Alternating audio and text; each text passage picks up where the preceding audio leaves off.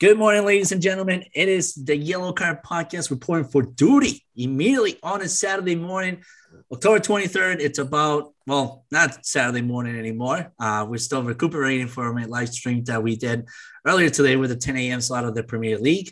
Uh, it's your host, Diego Galvez, accompanied by Chris Jones, Andrew Fasciano, and a very special guest that you guys will get to know very soon. Episode 57 starting right now, presented to you by Couch Guy Sports and sponsored by our friends over at Shocked Energy. If you're watching this on YouTube, you may be seeing uh, Chris Jones currently holding up a box of the watermelon flavor, one of their flavors. Um, in addition to that, the next flavor is green apple, which definitely suggests trying out. Um, if you go to www.shockedenergy.com, make sure you use the code CGSN, as in Couch Guy Sports Network, and get 10% off of your order today. Doesn't matter where you live, doesn't matter where you're ordering from, they ship worldwide, and we will take care of you in an effort to help you gain your focus and energy back in a healthy manner. Um, episode 57, we got a lot to talk about today. Um, got some serious headlines happening across um, football as we speak. I, you know, we'll call it football, we'll call it soccer. It's just the beautiful game overall, as we all know it in the industry. Uh, but we want to we want to obviously talk about the Champions League, how the boys did last week, uh, and their predictions, and uh, some of the some of the matches that stood out for us. Um, we'll dabble into a little local stuff such as New England Revolution, um, and uh, oh, the one the one big topic throwing a, a, dark cloud over my head right now. It's everything going on with Manchester United. I want to hear from everybody here. But first and foremost, allow me to introduce our guest, Diego Montalvan. You may know him on Twitter, you know him on Instagram. I'm not gonna do the full introduction for him because I don't feel like I can do justice. I'm gonna let him introduce himself. Diego, take it away, my friend. How's it going? How's it going? Uh, well, first of all, thank you guys for having me. Uh, like you mentioned, my name is Diego Montalvan. I am I work for NBC Telemundo right now, uh, currently as a producer journalist, uh, doing a lot of freelancing as well. And and you can see a lot of the interviews I've done and and things I'm working on through Telemundo Deportes as well as on my Instagram and Twitter. Fantastic, fantastic, Diego. Th- again, thank you so much for hopping on. Um, I'm gonna let you, Diego, be the first one to pick the topic that we should start with. Let's let's let's go uh, Manchester United. I'd, I'd like to hear what you guys think and obviously talk about it. There's a lot to dissect there with uh, you know the manager and what's going on. So for sure.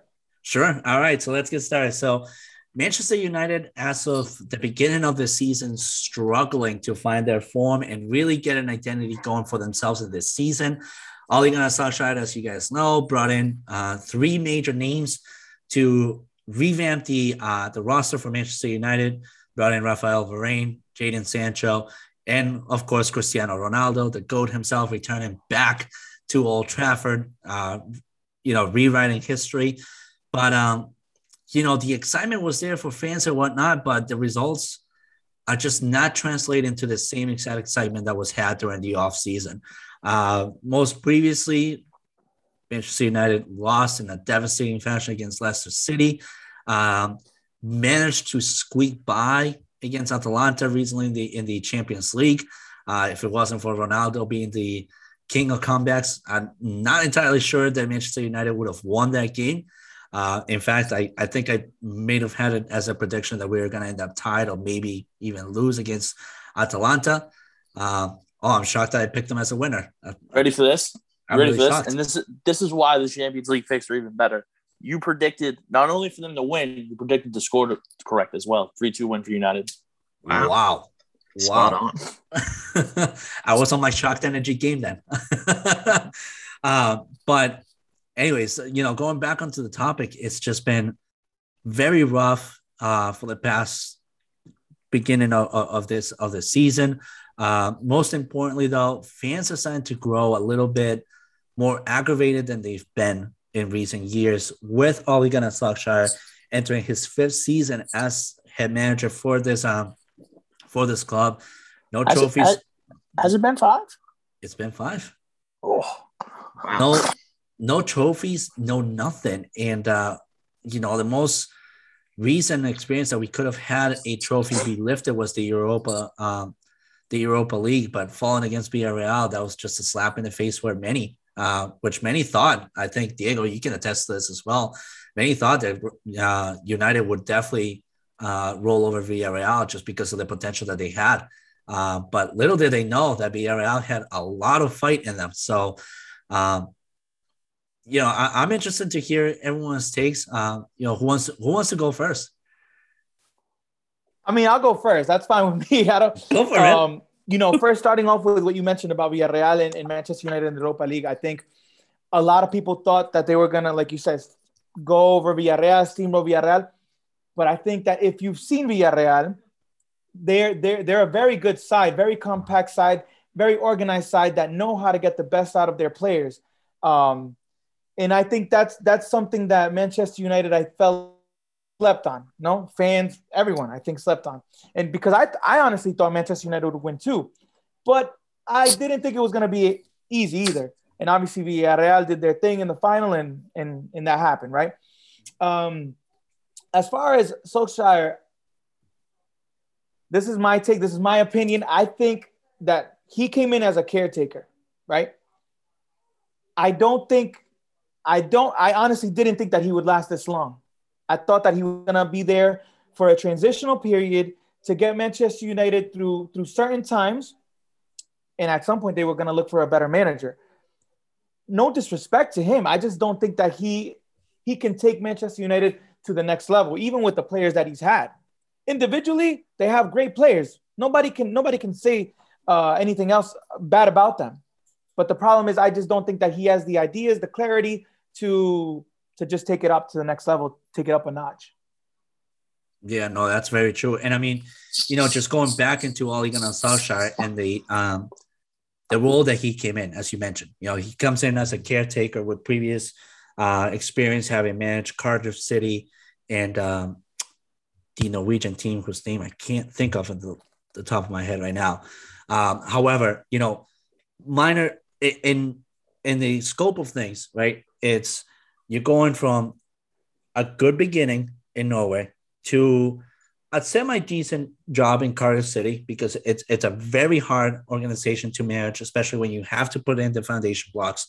To immediately something that already has foundation blocks is ready to be taken to the next level. I think that transition in itself was an extremely harsh transition to have for somebody who's just stepping into the the scenery of managing teams of the caliber like Manchester United or even you know Real Madrid, Barcelona, and, and all these guys because that's where that's where United fits.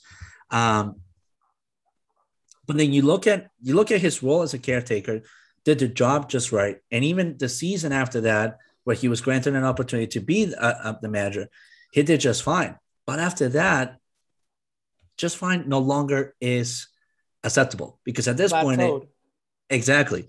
At this point, you know, if you are managing to survive within your first season, the next step for you as a United fan is all right, put the cards on the table. What is the what is the formula going forward? And let's win a trophy because we deserve it. Right. You went from managers like Mourinho, Sir Alex Ferguson, uh, Louis Van Gaal, all these guys that have experience winning trophies and winning formulas to now somebody who's just giving you a mediocre performance in, in an effort to survive and stay through the scenery. So for me personally, you know, last year when when the Ole out chance were starting to go out and whatnot, I was like, I'm not quite there yet because he has given us a better performance than we expected. I mean, Manchester United ended second last year behind a Manchester City team that just looked unstoppable by all means. Uh, that was that, that was just amazing, you know. And, and I thought with this year's signings, this is the year where you can finally see that that drive finally go to the next level. He's got enough experience. He doesn't have to worry about Ed Woodward being in the middle of things anymore. Now he can really manage, right? That just hasn't been the case. And this staff that he has around him, surrounding him, is just as mediocre as as the results that are shown. Because there's no way that Michael Carrick is really challenging him to really stepping up to the next to the next step. There's no way that Michael Phelan is really being like, we're missing this, we're missing that, we're missing here, we're missing there. Who else is challenging him? Now the only vocal person in that locker room is really somebody with the experience of really winning, such as Cristiano Ronaldo.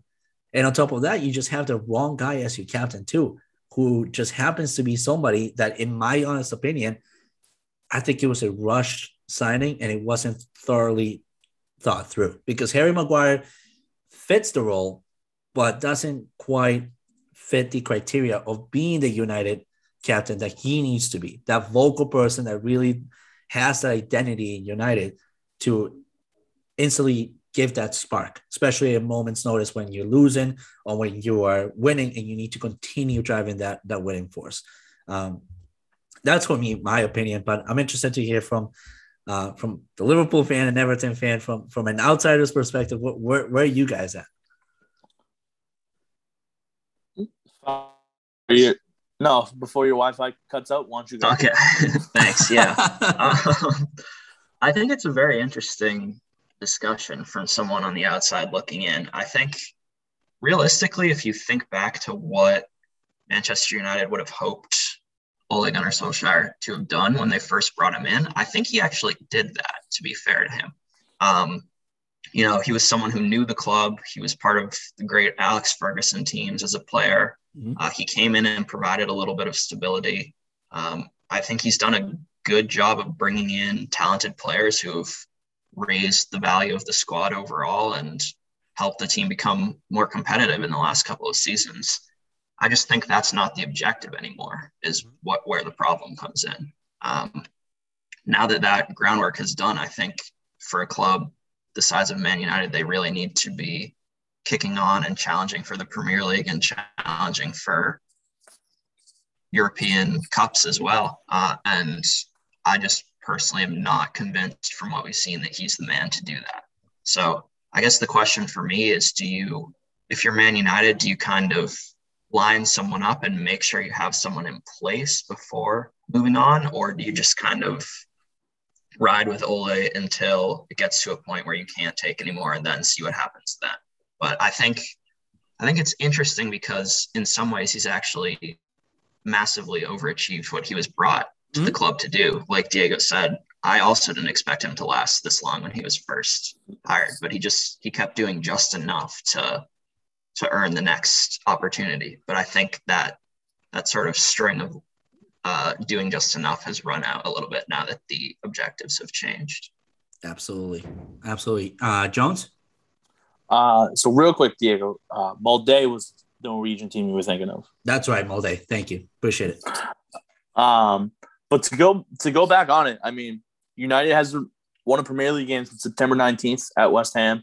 Um, you got a one nothing loss to Villa, a one one draw to Everton at home. You lose four two to Leicester. Um, at Leicester, which you said about best, Diego. Uh, King Power Stadium is a tough place to play, no matter what team you are. Mm-hmm. Um, and then their next two matchups in the Premier League, you have um, you're hosting Liverpool, which is a tough matchup, and then you go to Tottenham. So they have a tough stretch here. And then after that is the Manchester Derby at home against City. So there's that's three tough games right there and I think we'll see what Ole has lined up for those games. And if this team doesn't get uh, a win in any of those three games, I think Ole out is is going to definitely be trending worldwide, especially with the fact that there's an international break and they don't play again until the tw- November 20th after that. So for that aspect, the next three games are crucial for Manchester United in the in their Premier League race as of right now. Um, but to go back on your Harry Maguire take that you said, Harry Maguire was a rush signing. I agree 100%. But if you have him paired up with a guy like Rafael Varane, we saw how how good he looks as mm-hmm. a number two center back on a team rather than a number one next to Lindelof. So if you keep him on the pitch with uh, with Varane, I think he's a solid. It's just like when he plays with England. You keep him in the middle with John Stones, he's a solid center back. Maybe not worth the price, but I think if his role diminishes a little bit, he can he can fit the build of that team basically. Then so you go back on the, the three major signings, two of which I told you before, during uh, the transfer window were going to happen, which was the Jadon Sancho one, which everybody saw coming. But yep. then I told you, I told you for months that Rafael Varane was going to be a Manchester United yep. player, and that that has happened. Varane has looked very good. We need to see a little bit more Sancho, but we're not going to get it if always the manager. The way that his tactics are, it just doesn't fit guys like Jesse Lingard. It doesn't fit guys like uh, Anthony Martial. It doesn't fit guys like Jadon Sancho. Those are three key pieces, young key pieces that if you want to be successful moving forward, you have to be able to get them within the fold. Don't get me wrong, Greenwood, Bruno, Rashford, they all can work in that system. But in order to keep it as deep as you want it to be, you need to be able to get involved. And I think another big thing that with this team is the fact that Donny van de Beek is still on this team and has struggled to get any sort of progress going here. And I think that's based off of the coaching staff, like you said. So for me, I told and I told you at the beginning of the group uh, beginning of the group stage for the Champions League. I think Manchester United is going to win the Champions League this year. They need a new manager though. I think they're gonna we're gonna see them go in the route. I'll I'll keep saying it until it happens. We're gonna see them go last year. Chelsea takes their guy in, and then all of a sudden towards the end, he it just doesn't work for him. They bring in a guy like Tuchel who fits what this team needs, and they just strive with him. Man United needs to find that guy, and they need to find him relatively soon before things go sour uh, with the fan base. Absolutely. So, speaking of next guy up, right? There's been rumors of, you know, linking names such as Zinedine Zidane, Antonio Conte, uh, Roberto Martinez, maybe even Fonseca at, at, some point. But even obscure names like Lucien Favre as well are in the listing of potential Manchester United uh, next managers. In your opinion, who is that next guy that can really actually take United to that next level? To me, I, I will mention a name that honestly I don't mention, but because of the players that Manchester United have, I really really enjoy, and that is uh, Ten Hag, the Ajax manager. I really really enjoy his football, and I think with the players that Manchester United have right now, he can get the best out of them in an attacking way that you know, like like um like Chris said, would would make it like Chelsea last year and mm-hmm. get them to strive in this Champions League and maybe even push for the Premier League. Okay, I I actually really like that idea of Ten Hag because this is this is a person who has had experience coaching somebody like Donny Van de Beek, who clearly needs to get back into form and who was a huge driver of their success when he was at, at, at Ajax. Um, he can definitely he's good at making moves when it comes to loans and, and temporary uh, moves, which is something that Manchester United desperately needs to do, especially players like Anthony Martial, Jesse Lingard, uh, potentially even Donny van de Beek. Uh, Axel Tuanzebe was recently moved. So when you're thinking of, of Manchester United and their the depth of that roster, definitely some of these players need to be moved around to be allowed an opportunity to stay within shape so that when they come back next year and transitions need to be made, they're ready to fulfill that role. So I absolutely love that Ten Hag uh, uh, take. What about uh, what about you, Andrew? What what is a name that do you think could fit the role? Out of managers who currently don't have a club, I think if I were a United fan, my first choice would be Antonio Conte, just because he's someone who's had winning experience in the Premier League before with Chelsea. Uh, he's has plenty of experience managing uh, big personalities and star players all over the place, from Juventus to Chelsea, like I said. So he's he's been around the block a little bit. So I think he could he could be someone who could come in mid-season and do a good job. I think Ten Hag would honestly maybe in the long term be a better option than Conte just because like Diego said, I think he his sort of tactics and his style of football is really really nice to watch. Um, the one problem is I'm not sure that he would want to leave Ajax in the middle of the season just because they've looked so good in the Champions mm-hmm. League.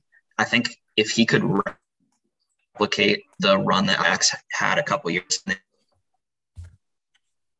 made it to the semifinals and leave on a note like that. I feel like that would kind of be the perfect send off in some ways. So at the end of the day, money talks. And if United came in for him, who am I to say that he wouldn't go? But maybe from a from a fan perspective, I would like to see him get one last run, I guess, with Ajax before he departs. But I think either Conte, maybe more in the short short term, or Ten Hag in the long run, could do a very very good job there.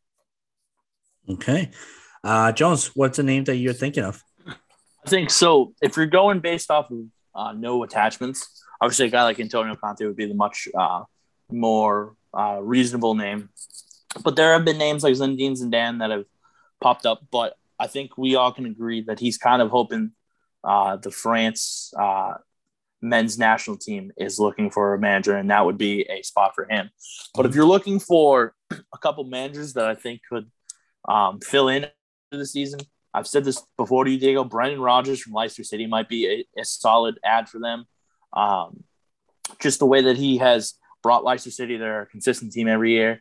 Um, I think that could help this squad as, as well. But another name that not a lot of people are really talking about, and I wouldn't hate this. Uh, what about Thomas Frank from Brentford? Yeah, absolutely. I mean, Thomas his contract his contract is due at the end of this uh, at the end of the season too. I think I think twenty three, if I'm not mistaken. Oh, could be. Yeah, yeah. Um, but he's we've seen how he's done with Brentford and how solid that team looks overall. And I think the way that he could line up Manchester United could be a little bit better. And we could see more of Donny Van de Beek instead of Fred. We could see um, more of the consistencies up front in that uh, attacking line for United as well. So just a couple different names um, than like the usual uh, Conte. Um, oh, who's the big one? What? Why am I drawing a blank on his name? Uh, Pochettino, like guys like that. You know what yeah. I mean? Yeah, I mean, it's funny that you mentioned Pochettino because he's been a huge rumor name in the in the United uh, organization for a while now. I mean, even mm-hmm. going back to the Mourinho days, I wouldn't hate it. However, I think he's current his current strides with you know with personalities, yeah, dealing with with personalities like Messi, Neymar, and Mbappe has really put him in a spot where it, it's almost like he's really not ready to take on those personalities just yet know, he was able to develop a good personality like Harry Kane and Heung-min Son. Like that's great because there were case studies for him basically at Tottenham. But a already developed superstar to the caliber of Neymar, Messi, and Mbappe requires more of experience and wisdom more than anything else. You can't just be that manager that wants to lay down the law every single time. And that's a, unfortunately what's happening for Pochettino at PSG. Granted, still managing very well, but it's a it's a roster that's basically set you up for success anyway. It, you know, it's um, like the old saying, even a monkey can do it. You know, uh, but I do I do have a name that just recently popped in mind for me, and I wouldn't hate it. Gareth Southgate. This is a person that knows very well about the English football and what it requires. He's used to the tempo, he's used to the development, he's used to picking away at defenses and picking away at, at, forwards. He's very good at transition all that game and very, and very good also in working different formations, which is another aspect that has really just ticked away Manchester United fans because this 4 3 1 2 formation is just not characteristic characteristic of United at all. Um, I think Southgate, having the experience of coaching people like Maguire, Rashford, Lingard, Henderson, people who continue to have developmental seasons, this is a perfect opportunity for him to transition into a team that, while has the personality of Cristiano Ronaldo available for him there to give him that identity that he desperately needs to have for a Manchester United team, can transition into being like, okay, who is the next person that can take on that role and especially where you're now in a long-term contract with somebody like Jadon Sancho and Rafael Varane, this is the type of guy that can work that style right there. Uh, but another name that I personally just wouldn't be against that as well as either is Julian Nagelsmann. I mean, yeah, he's contracted until 2026 with Bayern Munich, but Bayern Munich could also be soon on the collapse bout, considering that people like Mueller, Lewandowski, and um, um, Manuel Neuer are all getting up there in age. How do you transition to that? And if it's said for him to just make those decisions, Nagelsmann might be looking elsewhere because he doesn't want all that pressure. And a perfect team to transition immediately into that is something like Manchester United. So that contract can eventually be terminated between 2022, 2023, and leave him the opportunity to transition immediately. But I mean, if we're talking about somebody who's completely unattached, I mean, I wouldn't be opposed to Conte personally, but I think he'd be coming in again in that caretaker role because his experience with Chelsea wasn't, it was okay, but it wasn't characteristic of what you expect out of a Premier League manager, if I if I may say so. So Nagelsmann and, and Southgate are my guys that I'm thinking of as as a potential replacement for Ole Gunnar Solskjaer for sure. I think my retort on Southgate is we saw in um, the Euros this past season, he struggled to get Jadon Sancho involved into his formation. So for a United fan, that might not be the best case scenario. but this opinion. is but this is a guy too that had Jack Grealish as an option. And if we're gonna but even even if that, if we're gonna compare and like contrast, he played he played other guys that I think Jordan Sancho, uh, Jadon Sancho, excuse me, are, are much better than overall. Oh, for sure. I mean, for sure. But you know, if you're international team and Jack Grealish continues to bring you the results, you know, how do you? He wasn't even playing Jack Grealish, so he's starting Raheem Sterling and company overall. Right. But so, Jack Grealish was expected always to come in into the game and kind of resuscitate things. You know, how do you take away that role from somebody that's been given those results to somebody like Jadon Sancho to hope to fulfill the gap. Um, I just so. I just don't think Southgate would be best case scenario for United. But I mean, in the same in the same topic as well, though, Southgate doesn't have to worry about having somebody like Jack Grealish in United because Rashford and Sancho play two complete different positions. Yeah, but then so how do you get Greenwood involved? How do you get Anthony Martial involved? You get there. There are other guys you have to think of. Edison Cavani. Like there are so many talented. I mean, at this, you know. Yeah, I mean, at this point right now, I mean, at this point right now, you're looking at Cavani more than likely being done after this season. Um, mm-hmm. then probably not extending that contract anymore. Like, yeah, one more season, but after that, I think extending the contract there is just a bit of a risky move, especially with a veteran like him. Um, you know, you looking at probably unloading Anthony Martial because it just hasn't been results driven, especially if you have a new coach coming in. That new coach is more than likely to make the decision happen, anyways. Uh, Mason Greenwood is a solid attacking option, so that's immediately coming off of the bench, if not starting alongside of Ronaldo. And it gives you an opportunity to make a new formation. Like I said, this 4 3 1 2 formation is just not United's warfare. It's, it's just not what they're what they're used to. They're more of a 4-3-3, 4-4-2 formation. Uh 4-3-1-2 is just a patch in between of a transition, but it just stuck along for way too long. Um, but for me, I got nothing else to say uh, about United as a as a fan. I I think it's time to really transition out of Ole. Thank thank him for doing the job that he was signed out to do. You know, taking care of this club and transitioning into a new era.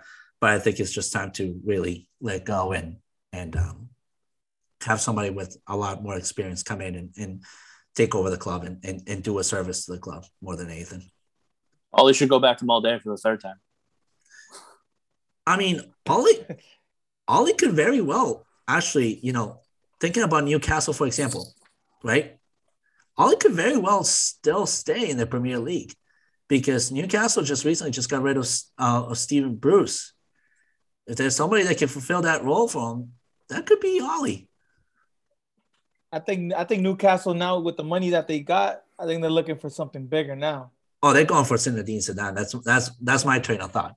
That's really my train of thought. But I mean, if this new uh, owner is uh, looking to spend wise and, and, and safely without too much risk involved, Ole's probably one of the top three options at this point for him.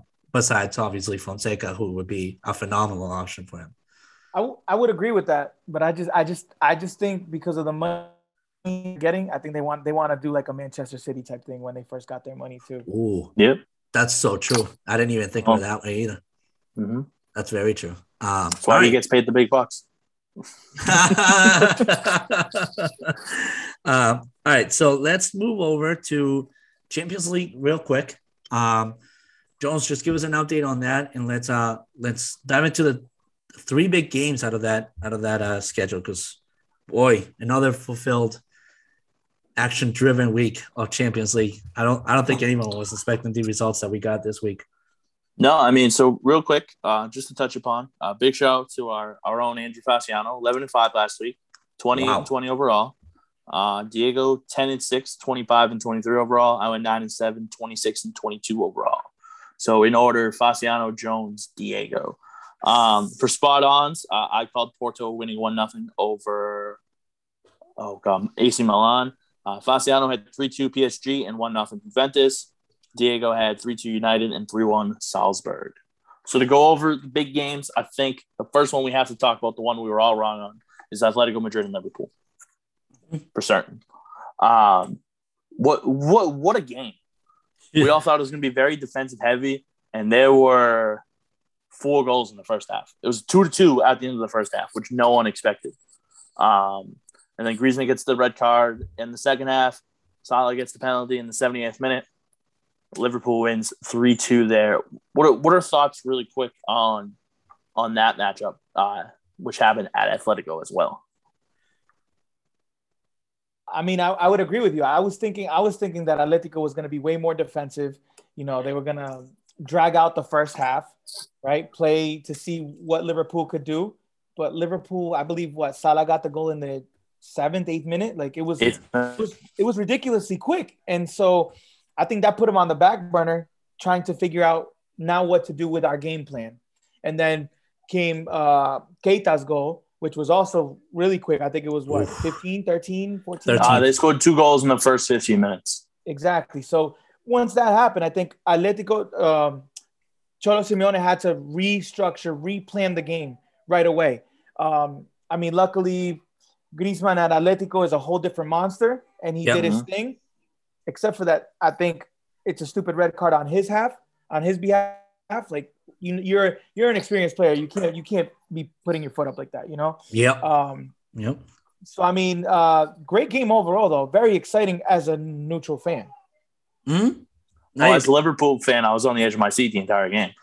but this also is good for Liverpool because Griezmann would get a red card means that he can't play against them uh, in November for their next yeah, which by the way, I I um gotta give it to you too, because you call you gave that as a hot take to wrap up episode 56, calling a red card in the Atletico versus uh, Liverpool uh, game. So kudos to you on that one. I I, thank I you, thought sure, I thought for sure there would be a red card, but I didn't think it would be Atletico. Um, yeah, same. I thought uh, it was uh, gonna be one of us. Uh, I well, you know, when you think when you think of these two teams clashing together, and especially in their style of play, the very first team that I could see getting, you know, hot headed, it's Liverpool, because their midfield is driven by emotion. I mean, you look at you look at guys like Milner, extremely emotional guy in the game. Henderson, when he's in it, extremely emotional. And Naby Keita, don't even get me started. He can get even more emotional. Um, so, you know, when I when I'm looking at that, I'm thinking the more stable guys in Atletico, are people like Kieran Trippier and um and Cara- and uh, Ferreira. You know, never in my life did I expect, like Diego just said, for an experienced player like Antoine Griezmann to make such a ridiculous move of elevating your foot that high on a on a split ball opportunity. Like that is the last thing you do as an experienced player. So I was I was like, that was the stupid single move he could have made after having, you know, made a, a spectacular comeback and carrying his team on his back, basically. Because scored 20th minute, scored the 34th minute, giving Atletico an assurance that they were still in this game. And the 52nd, you're basically leaving the team one-handed. That's that's just crazy. Um, but I do agree though, Cholo Simeone, man, this guy's just really every season he elevates his game to the next level. It's just unreal, unreal how wise this man is when it comes to the game. All right, Fasciano, you you you with us still? Looks like he's frozen a, a little bit. All right, so we'll move on to the next game. Um, I think I'm back now. Maybe. there he is. Yeah. There he is. All right. G- give me your thoughts Um, on Atletico and Liverpool. yeah, it, it was a very exciting game to watch. Uh, when it was 2 2, I think it sort of had some of the hallmarks of uh, a classic Simeone game where he, you know, frustrates the opponent and plays them tough and manages Yep. to steal it. But I think with the red card, he sort of lost that ability a little bit just because he had to switch things up uh, to account for being a man down. Um, I thought that, to be honest, I thought the penalty was a, a little bit borderline. Like, I don't think it was necessarily a, a nailed on penalty decision. Um, but also, I think it's fair to say that after Atletico went down to 10, Liverpool were the, the team that was more in control. So, not entirely undeserved either. Um, yeah, it was a, it was a very exciting game, and uh, I'm looking forward to the rematch as well because Klopp and Simeone have done a little bit of talking in the press, so there could be a storyline there next time they meet as well. Yep. Yeah, November 4th. That's been Get fun ready. to watch the, their Uh, banter. So let, let's move on to what I, I would call the surprises of the week. Let's talk let's talk Ajax and Dortmund. Ajax wiping the doors with Dortmund. Ajax winning four nothing in that matchup. Uh, Andrew, you're you're a big Ajax believer. Did you expect this? I didn't. I think I I thought Ajax would win, but the way they dominated this game was incredible. Like it could have been a lot more lopsided than four nothing. Um, yeah, I think Ajax and Dortmund coming into this into this game had both um, beaten Sporting and Besiktas, uh, probably two teams that they would expect to beat given where they are in their talent pools. So this was really kind of the showdown between the top two teams in this group. And if Ajax keep playing like this, they could they could make a serious run, I think. Um, which I I'm definitely a fan of. I, I like when teams outside of the, the big five leagues do well in the Champions League. I think it adds a a nice unique aspect to the competition. So I I personally hope they keep playing this well because they're they're a scary team when they're attacking together as a unit like that. Now to go off kind of like what Di- Diego said for uh, the Liverpool game, this was another one where we thought it was going to be very much well contained, but Dortmund giving up that own goal in the 11th minute, they had to play catch up, and when Dortmund has to play catch up early, usually it doesn't uh, bode well for them. And we saw Daley Blind going down two nothing in the half, and then they just Dortmund just couldn't find the groove in that game, and with them struggling to find the groove, we saw Ajax take full advantage of it, and that's how they get two more goals in the second half, and they win the game overall four nothing. Yep. Yep. All right. So what's the next game that you have in mind? Um, I think the other one would be would have to be PSG and Leipzig. Yeah. Another thriller. We talked about United and. Atalanta jumped out to the two nothing lead. United come all the way back. They win three to two thanks to Cristiano Ronaldo. But PSG gets a little help with Lionel Messi putting in two, including the game winner there. Uh, what, what were some thoughts on on the, on this matchup? Because we we expected it to be close and PSG to win a close one, but I think this was a lot closer than uh, we even thought it was going to be. I think the thing with with PSG that people I don't know if they've looked at it this way, but I, I see it as they're still, even though they're a team that has already been together, they brought in some superstars like Ronaldo, uh, Sergio Ramos, Lionel Messi, who are still uh, getting into the groove of being with this team, right? I still see at many moments that Messi is playing, let's say, in third gear, whereas PSG play faster. At least some of their midfielders, I feel like, are faster, more um, transition based, uh, more more direct. Whereas Messi, you know, he wants to control, look for the open, open, uh, open lane, and that's where I think there's there's there's a problem in the connection there, and I think that's what's missing or lacking in PSG right now. Once they figure that out, whether it's Pochettino or the players themselves, then they'll I think they'll be firing on all cylinders.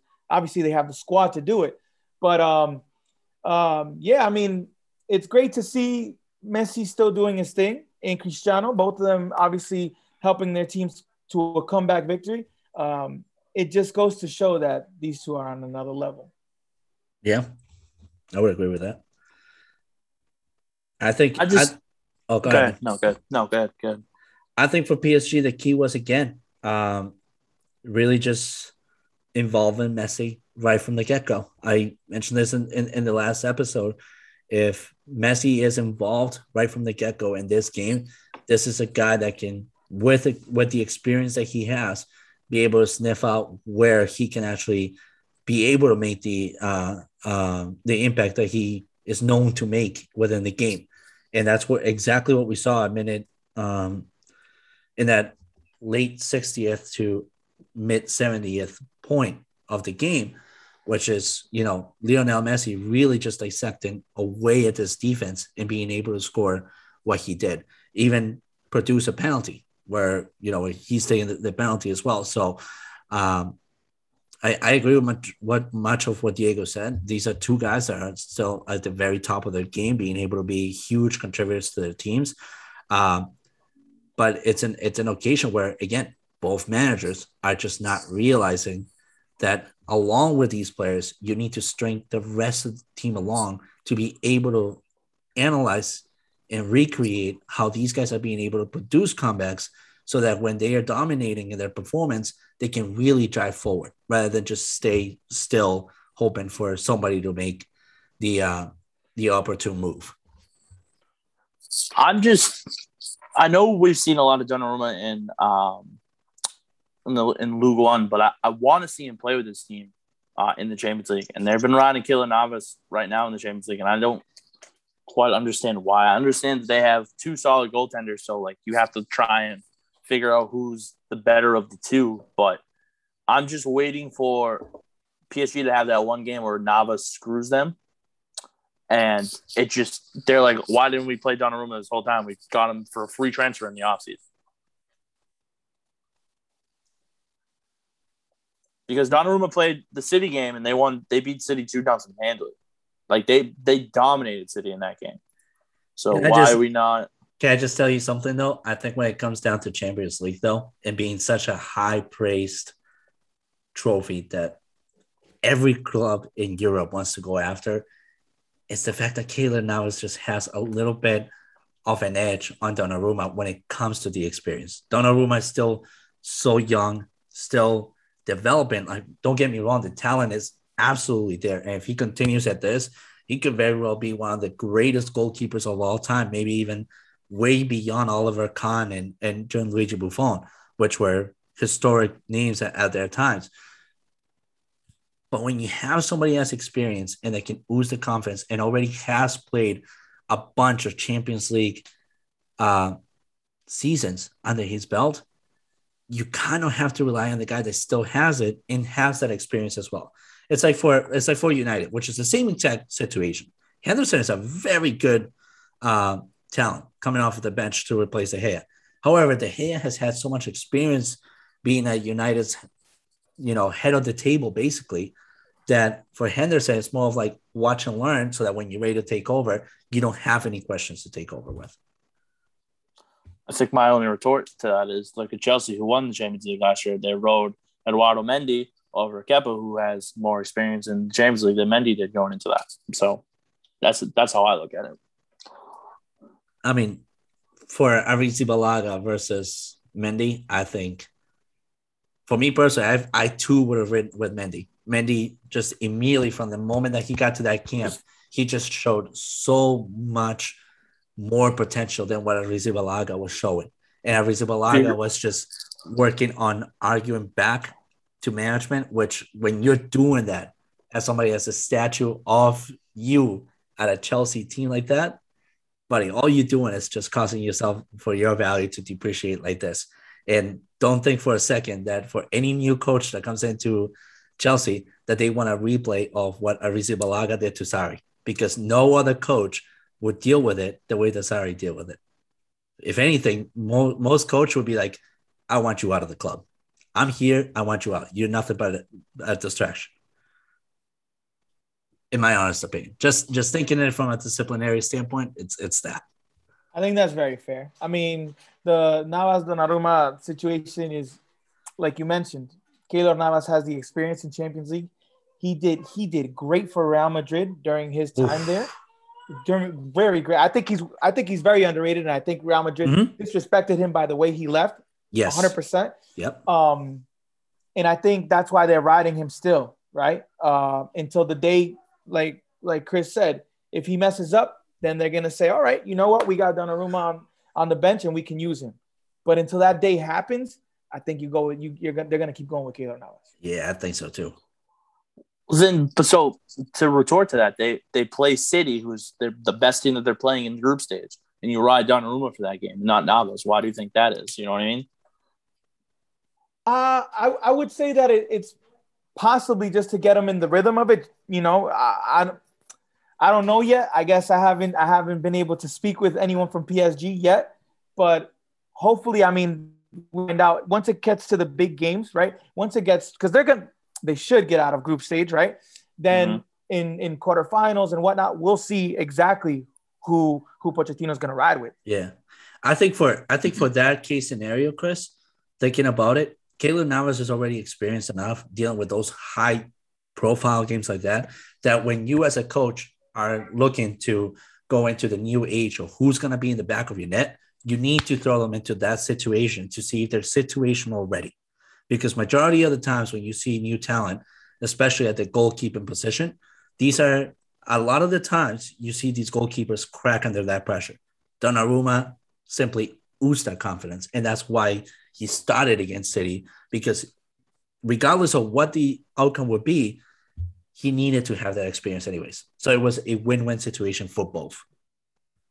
But if we're talking about experience, don't you bring up how well he played in the year in the Euros this this past season as for sure experience, especially in the final, going to the penalty shootout against England? For sure, and that's why that's why because of that experience, that's why he was tested again facing off of, of Manchester City, so that when if it's not Euros or if it's not World Cup, the next situation that you're dealing with is Champions League, and are you're ready to be battle tested against what could very well be the final because many of us have thought the final could be PSG versus Manchester City. What if he's needed at the final? Is he ready at a, at a temporary game like that where it's so early in the year? That's when you want to start throwing him so that you can see if he's actually ready or not. And clearly, he showed that he was ready. Well, like, I'm not refuting uh, Diego's point on getting him in the group, but if that's the case, why is it a big game like that rather than playing him against Leipzig or playing him against Club Brugge in the group stage early on. You know what I mean? Because you know what happens there? I think we can all agree here. You much rather have, and this is very crappy to sound, very crappy the way that it's going to sound, but it's realistic. You much rather have Keylor Navas go down with an injury than your young replacement that is probably the future of your team in the back of the net go injured.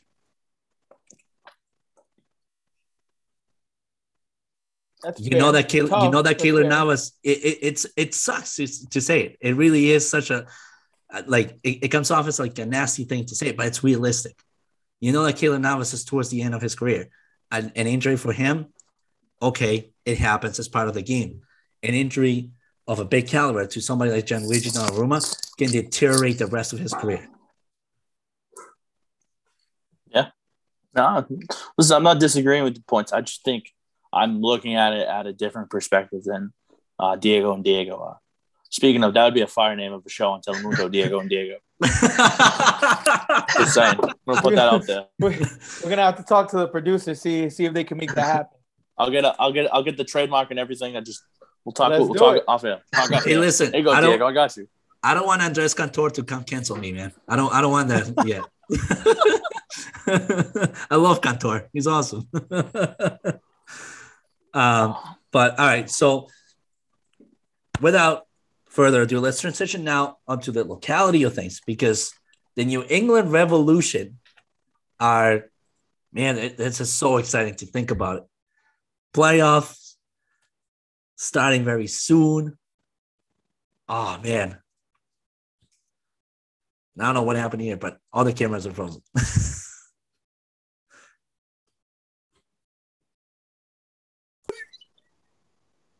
All right. So as we were saying, kind of love technological issues. Good thing there is like a press play and press pause button on this thing because holy crap. For me as a DJ right there, like I just messed up the transition big time in, in this concert. So It's fun. We're, we're Uh, all laughing at you because it looked like you were and on our screen. It looked like you were praying to the gods about the New England Revolution winning. so it just it looked even better. It looked even better for the transition. They won't see it unfortunately because they'll just see our frozen faces.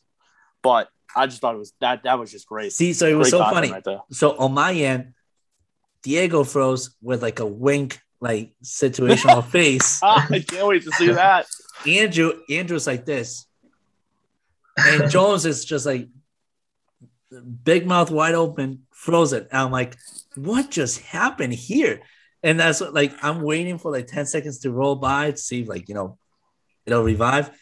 That's why I texted you guys. I'm like, you all froze on my end. I don't know what's happening here.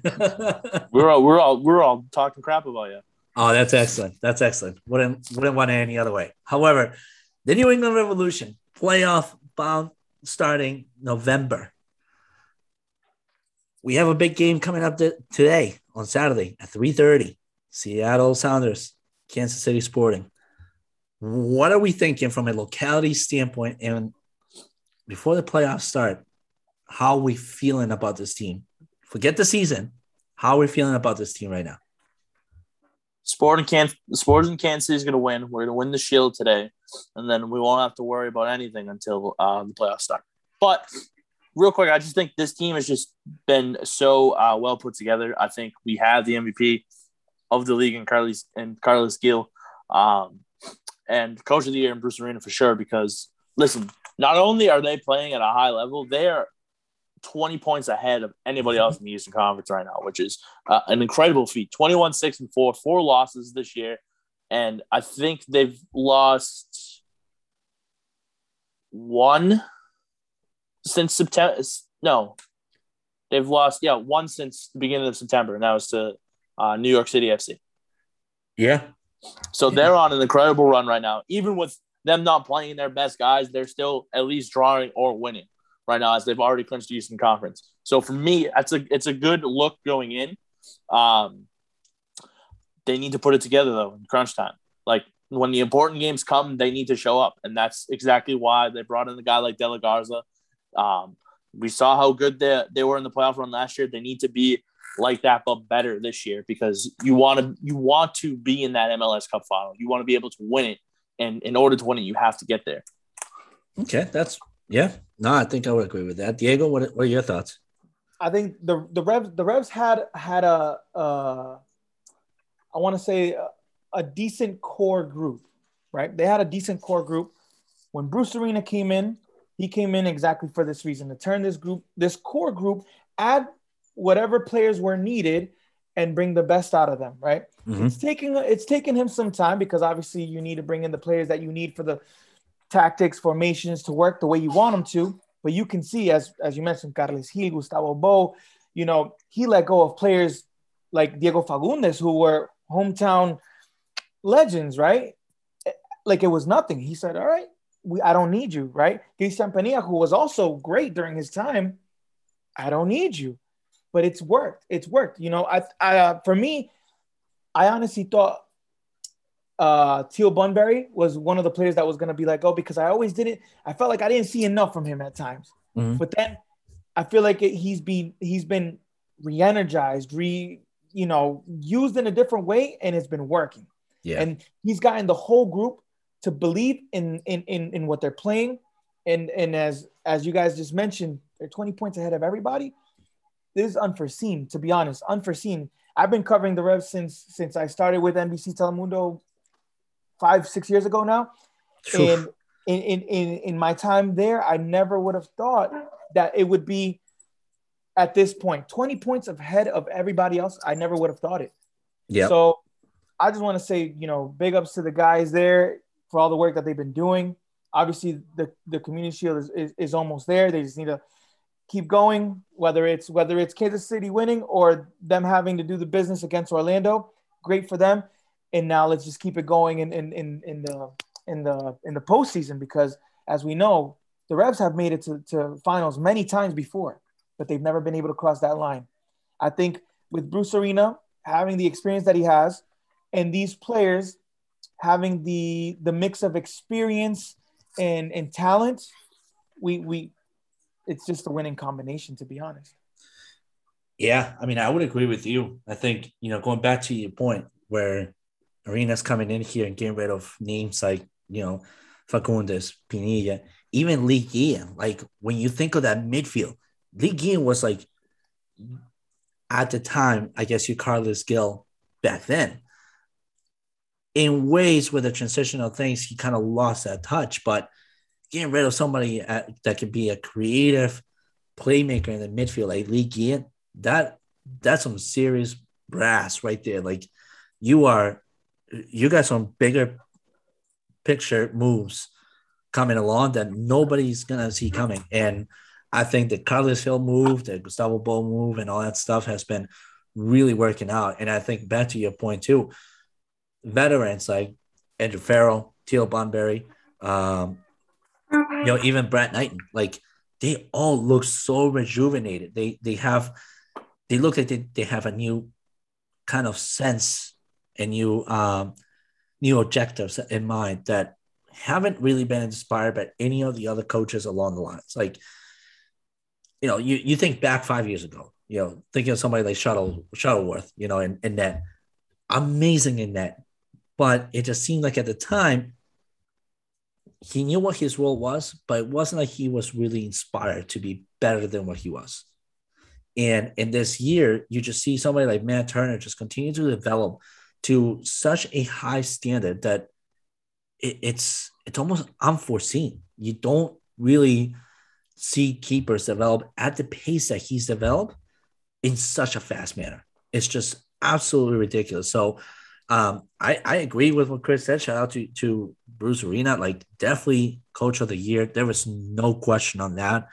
Um, it's just more of here, just really just closing it with, uh, you know, wrapping the gift with a bow tie and, and the card there, man. Just just deliver because at this point there is no sweeter ending to this magical season than bringing home the trophy that they so rightfully deserve at this point. It's just, and, and I, I think along the lines too, fans here in New England have kind of been, in a way, mesmerized by that by this magic that's in the air with them because five years ago, you would never see half of the fans that you are seeing now at Gillette Stadium show up. I mean, last time that I went to a Rams game, this was against um, oh god, one of the games against Chicago, I think. Yeah, against Chicago. Oh no, actually, it was against Montreal. Um, and my God, I was amazed with how many people are at the stadium. I mean, I don't recall five years ago leaving a Revs game and sitting in an hour of traffic leaving a Revs game. This year was just that. I was just like, wow. I, I'm like, this is awesome to see. Well, let, let's also say who else who else are people gonna root for in Boston right now? This is true. no, you're 100 percent true. Ouch! See, but here's, here's the thing. I've been saying this since the summer because you knew the Red Sox were they were good, but they were going to struggle. You knew the Pats were going to have some growing pains. So I agree with you 100 percent there. Um, I went two years ago. I went to two games. I saw them play Inter. Uh, nope, Orlando City. They won, and I saw them play Sporting Kansas City. And you know, there you when we were there, we were sitting um, ten rows from the field and then fifteen rows from um, from the center.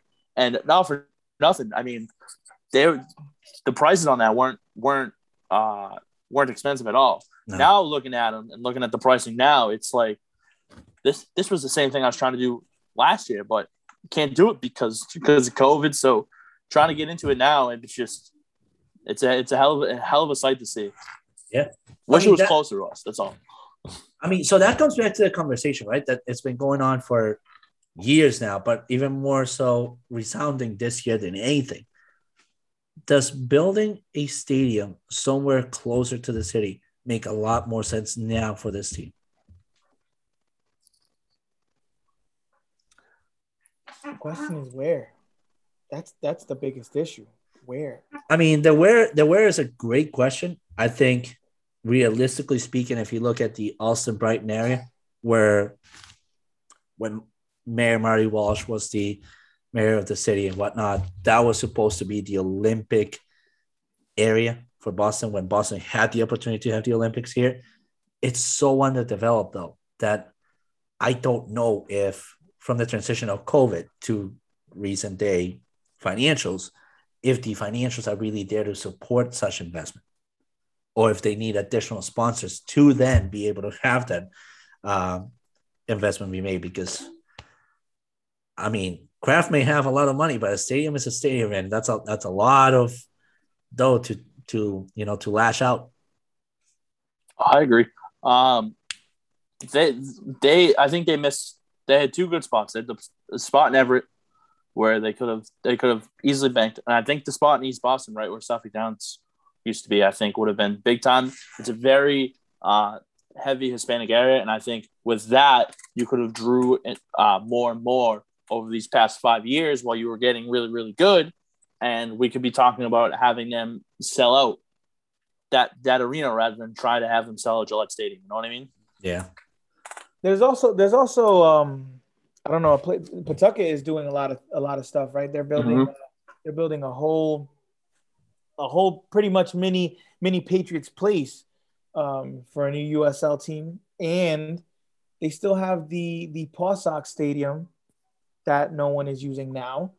Yep. Obviously, it'd have to get reworked, but I guess the stadium's already there. There are things that are already built around yeah. the area, so it would just be uh, an influx of money to to kind of revamp it.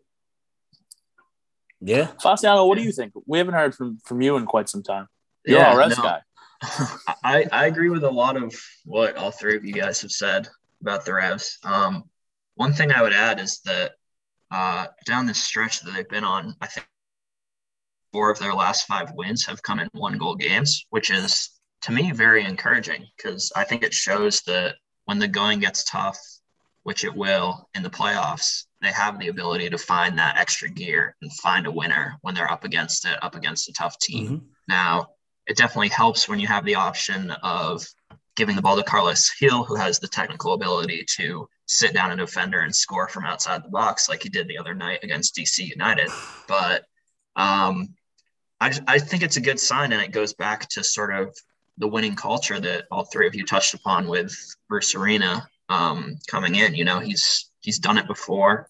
He's won plenty of MLS Cups. Uh, he knows what it takes, and um, like like Diego said, we've seen him build a roster to do that over the last couple of years. So I think I really think it's all all sort of coming together right now, and I think the fact that they've been able to keep on winning close games is a good sign headed in, headed into the playoffs.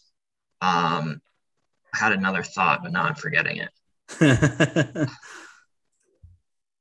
yeah, I don't remember. There's there's another part that I was going to talk about. I well, I, I got a question for you guys is is there any team that you guys, I guess, are a little worried of the Revs facing in the playoffs?